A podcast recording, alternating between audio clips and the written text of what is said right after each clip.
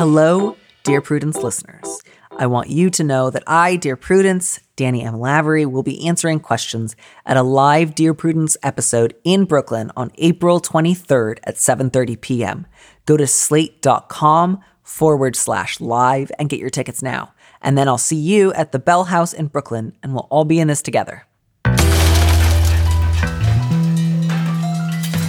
Dear Prudence. Dear Prudence. Dear Prudence. Dear Prudence. Dear Prudence. Dear Prudence. Dear Prudie. Do you think that I should contact him again? Help. Help.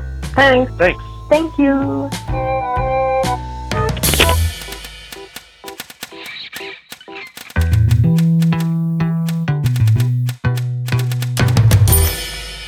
Hello, welcome to another mini episode of Dear Prudence. I'm your host, Danny M. Lavery, and this show is for you, our Plus subscribers. Our guest this week is Faran Krentcil, the editorial director of The Newsette and editor at large for Elle.com. She lives in New York City with her life partner, a vintage leopard print coat from Paris. And now, here's our first letter. So our next uh, our next question is is uh, also like, should I stay or should I go? We have a lot of those. We do. week. We often do. And uh, it's your turn if you don't mind reading this letter. My turn. Lucky you. Mm-hmm. They're already trusting me. Be careful. All right. Subject is with a whimper. Dear Prudence, should I pull the plug on a fading marriage? I realized this week that my 28 year old marriage is pretty much over when my husband started giving me the silent treatment about a mistake I made, and I felt nothing. 25 years ago, I would have pestered him to talk about it until he erupted into angry shouting, at which point I would have cried, and then all would be forgiven. 15 years ago, I would have fixed his favorite dinner and pretended nothing was wrong until the kids were in bed, and then used marriage counselor approved I statements to help us work through the issue. This time, I just ignored him until he got over it, and I hardly noticed the difference in the quality of my days. With the kids in college, there was no awkward dinner. I just fixed my own meal and let him figure out how to feed himself. Since he was avoiding me, I was able to watch whatever I wanted on Netflix, and I didn't have to listen to him complain about the latest problems at work. I know I would be happier just living alone, but frankly, the financial and emotional costs of a divorce don't seem worth it. It would also, I'm sure, be a shock to our children, since for the most part, my husband and I get along fine.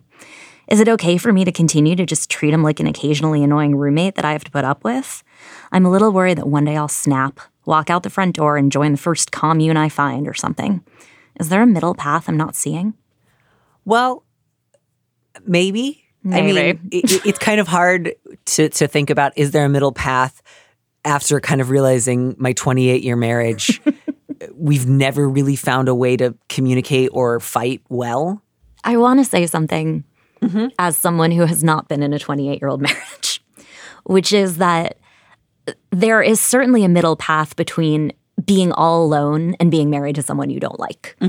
Um, and that involves other family, other friends, new people that you might be interested in in a romantic or sexual sense, experiences, and new things to learn. There's a whole lot in between. I am all alone. I have nothing to show for it. My children hate me. And I have a husband that I don't want to talk to, but everything is fine. You know, I can't speak to your financial situation. Right. Um, that's on you. I can speak to the fact that you I don't want to say you don't owe your children anything because, of course, you're concerned about their emotional well being, but they're in college. It's actually quite common for parents to split up when their kids are in college or right after because they don't have that daily structure and that daily mandate of caring for more people under their roof. Um, and although, of course, it will be hard for them because it's a huge change, it impacts their family structure. Unless there's something you're not telling us, they're they're going to be okay and you can't make your decision based on what young adults who live outside the home think about your relationship with your husband. I think that's a really good point. I think too, when it comes to assessing the financial cost of a divorce, that's absolutely real. It's also true that, largely speaking, divorce financially uh, affects women much more than men, and and not in a good way. Um, but I do think that one thing that will help you there is getting really specific about what would actually happen. By which I mean, like having a consultation with a divorce lawyer. Right. Those are usually free or, or relatively inexpensive, and you can learn a little bit more about what the laws in your state might be.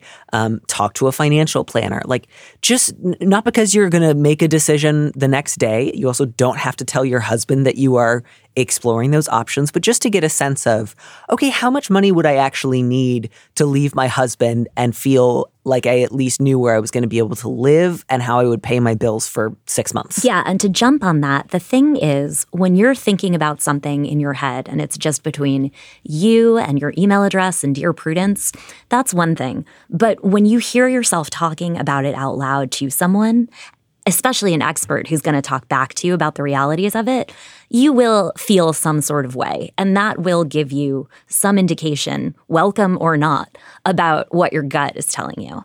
Here's something else I'm going to say. Speaking of your gut, you say that it's fine. And I I want to take people at their word, but I'm going to tell you that if you've been in a marriage for 28 years where a man gives you the silent treatment because you make a mistake and then you have to burst into tears or cook for him mm-hmm. Before you're back to quote unquote normal, that is not fine. And if that's your version of fine, I want something different for you because you don't deserve to be partnered with somebody who doesn't take your feelings seriously and who also doesn't forgive you for forgetting to lock the bathroom door. It's not okay. Right. Right. And and I think if you at least spend a little time talking with one or two professionals who will treat those conversations confidentially um, and, and do a little like you know back of an envelope sketching about what a potential financial plan might be to make that possible if not tomorrow in a year Right. in two years in three you may also start to find that imagining it makes it feel more possible Absolutely. um, and you don't have to. You may have that that consultation. You may talk to a financial planner. You may set aside a little money, and you may decide in six months, eight months, whatever. I'm not ready to go today. You do not have to. Right. Um, but I think sometimes, especially when you've been saying this is okay, this is sustainable, I can find a way to make this work for 28 years. Um, it's really easy to say it's fine, and, and part of it is because like you can imagine all the downsides of leaving, and you can't yet imagine the loveliness of like, man, if I were in a place where I could come home at the end of the day and there was no one there sulking um, or manipulating me or making me feel like I had to create like a perfect homemade meal in order to earn my keep or or merit talking to, the relief and the peace that you might feel from not having to pretend your marriage would be fine. Um, that's a real benefit that Oh, is worth imagining. Yeah. And one more thing I'm going to jump in on is you do mention that you two had been to couples counseling, which means that you do not, at least I'm going to assume that you don't have an aversion to speaking to somebody about relationships or about your own mental health. I don't think it would be a terrible move for you to privately make an appointment with a counselor or a therapist that you trust, not a couples counselor, just someone who's looking out for you.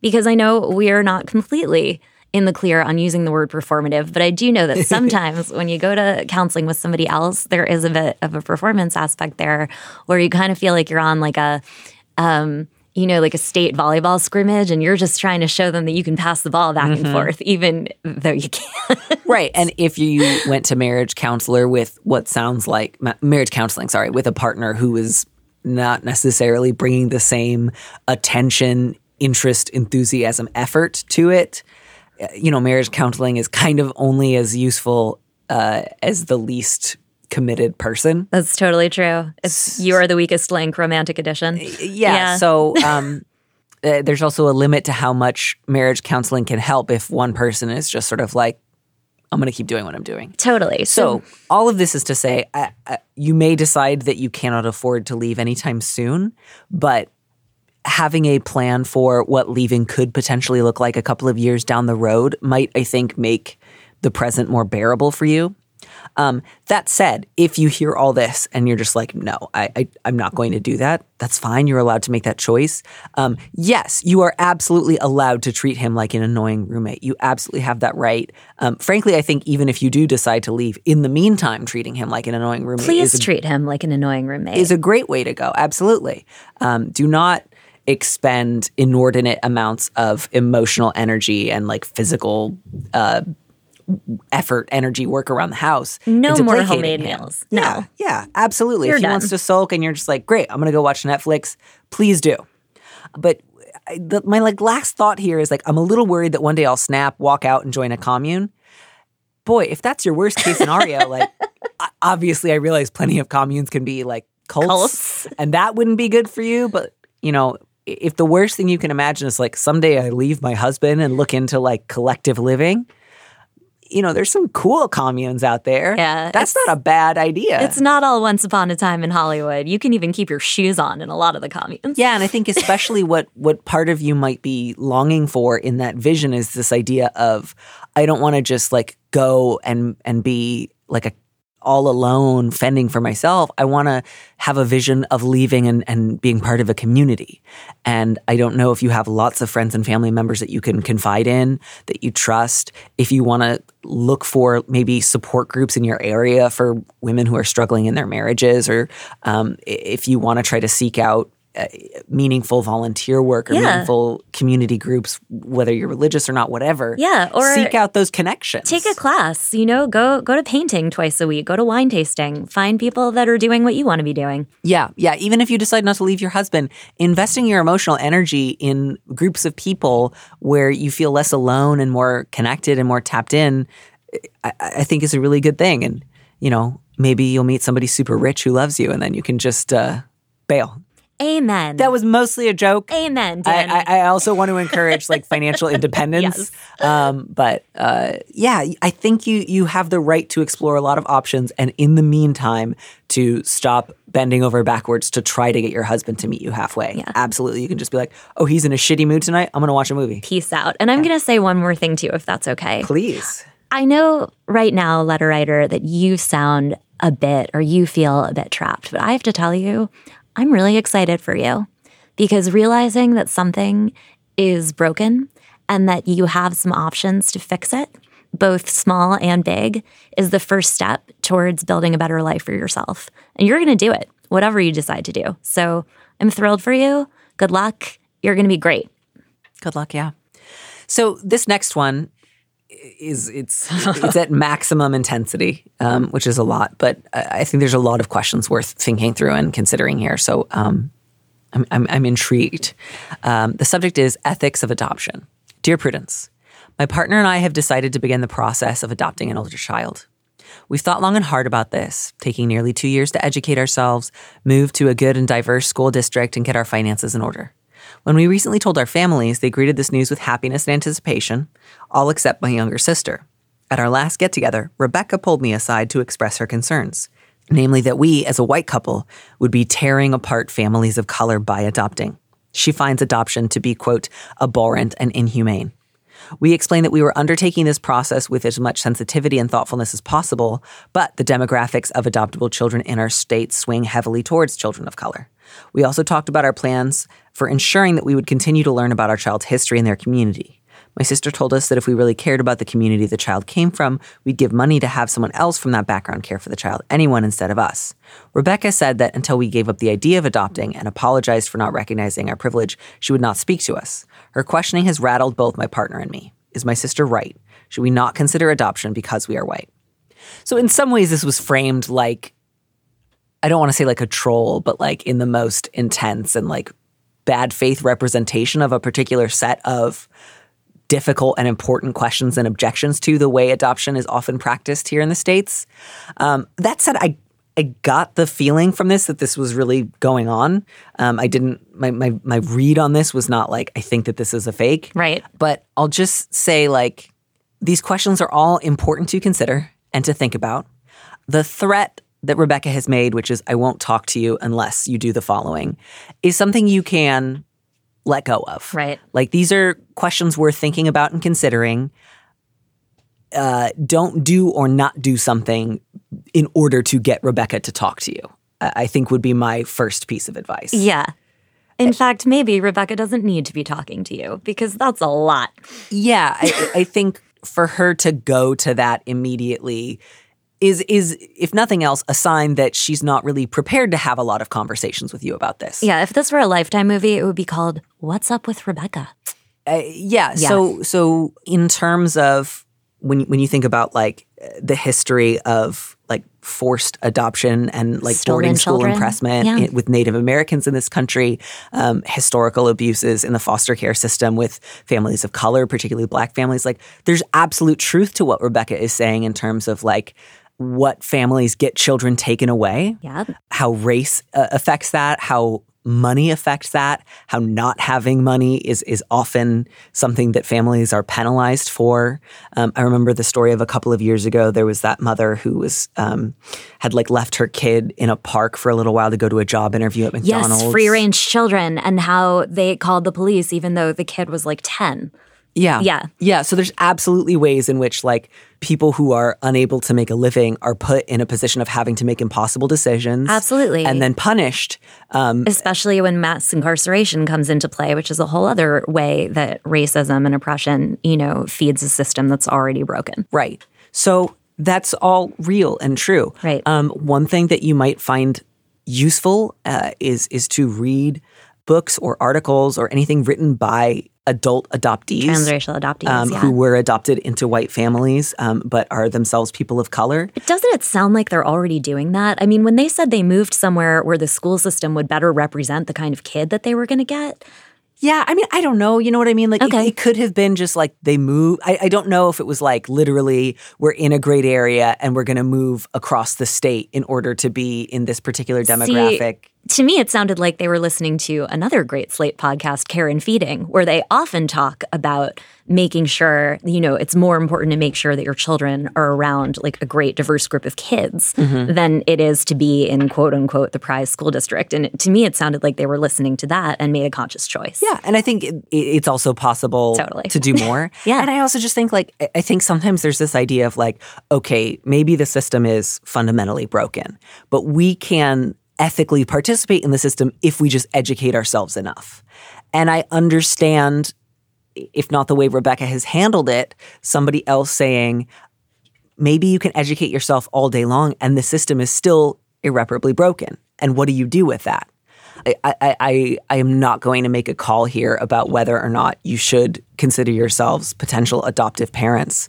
That feels like kind of above my pay grade, frankly. Like, to, and also just because I don't think they're likely to say like, "Well, we just won't adopt kids because you told us not to." Right. Can, can I say something that is Please. probably above my, definitely above my pay grade, but I feel so strongly in it because I, I am a translucently white woman, but I am at the age where I've started thinking about what family means to me, and I have started deeply researching adoption and foster care um, and what that might look like for me. And so I've thought about these questions too, not nearly the extent that it sounds like the letter writer has had, but I've also had conversations not with family but with friends who have brought up some aspect of that. Um, sometimes forcefully, sometimes just with curiosity.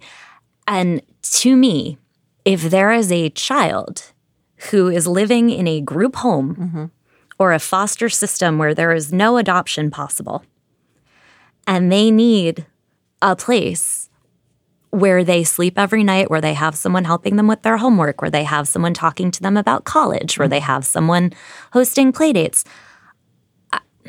I- understand that the system is broken and the system steals children. Hmm. We have an entire line of stolen children on our country's border right now. That is not a question. The question is what do we do about the kids who are already caught up in this system and who are living somewhere unsafe and potentially keeping them unwell emotionally? And I think it's also true that there are kids who are genuinely in situations where there is not a person in their family of origin who can care for them. Totally. Um, and it's also true that not every child in the system is a non white child. And so there would also be that question of like, it's still an imperfect situation for the white kids who get caught up in it. And like, that's still not. Um, like just because you then remove the racial element doesn't suddenly make it an easy, Easy. or a, a, a complex free situation. So all of which is to say, um, I, I think it can be helpful to know you don't have to match Rebecca's intensity. You can let her know that like y- you are thinking and talking about these particular things with different people in your life. You've thought about. You know, there are also like possibilities for open adoptions. Like we're no longer living in a day and age where you like pick up a baby Right. and then you never ever talk to them about their families of origin ever ever again. Right. Um, it's very possible that any particular family situation you find yourselves in, you will have contact with your child's family of origin, and there can be a possibility for relationship there and for connection there. Um, that's a real possibility. Yeah. It doesn't necessarily mean everything's going to be like easy and just like a wonderful Brady Bunch style like No, but I'll tell you a secret that isn't a secret because we were all children once. Nobody, no family is easy and perfect in Brady Bunch. That's why they were on television and we lived real lives. Um, you know, whether they come out of your body or out of a system that needs a lot of help, these children are going to be difficult because that's what children are. It's their job. Yeah. I- I think the last thing that I would urge the letter writer to keep in mind before they make whatever decisions that they decide to make, and I, I think it would just be this. Um, if you want to prepare to become a parent, uh, especially if you want to prepare to adopt a child, um, I, I think you need to go into it with the knowledge that we might have the best of intentions and still do something wrong. It may be possible that 15, 20, 25, 30 years from now, our kid comes to us and says, I wish you hadn't adopted me that may not happen either, but like it, it is important, I think, to think about these questions now Okay. Um, yeah. b- because um, otherwise, my fear is that you will produce within your family a sort of desperation for the child to say, No, you did the right thing. I love you. I love you. I love I you. love you. I'm so glad everything worked out great to perform a particular type of don't worry, you did good. Yeah, you're right. You would create that anxiety. And, I'll, you know, I am from a great biological family, and I still have had many, many moments in my life where I've said, you weren't ready to have a kid. Why did you have me? Right. Yeah. you know, so uh, that's that's great advice. How'd you get so good at this? I mean, uh, I we don't know that I'm good at this. We don't know what they're going to do. Let's let's check back in with this one 25 years from now, and then we can. It's going to be like that Seven Up documentary. oh my gosh, I love that. Yeah. I love that. We just follow people you've counseled every seven years, and we'll see how it goes. Yeah, yeah. So, but uh, you know, I, I want to both acknowledge the ways in which you have been thoughtful and worked hard to think carefully about this, and to say that's a good thing. And there's also a limit to how much good individual good intentions and education can do in a broken system. That doesn't mean you're personally responsible for the broken system, but it also doesn't mean that you can say we're kind of opting out of it or sidestepping the hard parts about it either That's a great way of putting it. it's Can- only part of um, what we can do. And so to maybe think about what are other ways that we can take action in our communities um, to improve not the systems, because again, a lot of these systems should simply be dismantled, but to help families in crisis. that are caught up in the systems. Absolutely. That's our mini episode of Dear Prudence for this week. Our producer is Phil Surkis. Our theme music was composed by Robin Hilton. As always, if you want me to answer your question, call me and leave a message at 401 371 DEAR. That's 3327, and you might hear your answer on an episode of the show. You don't have to use your real name or location. And at your request, we can even alter the sound of your voice. Keep it short 30 seconds, a minute tops. Thanks for listening.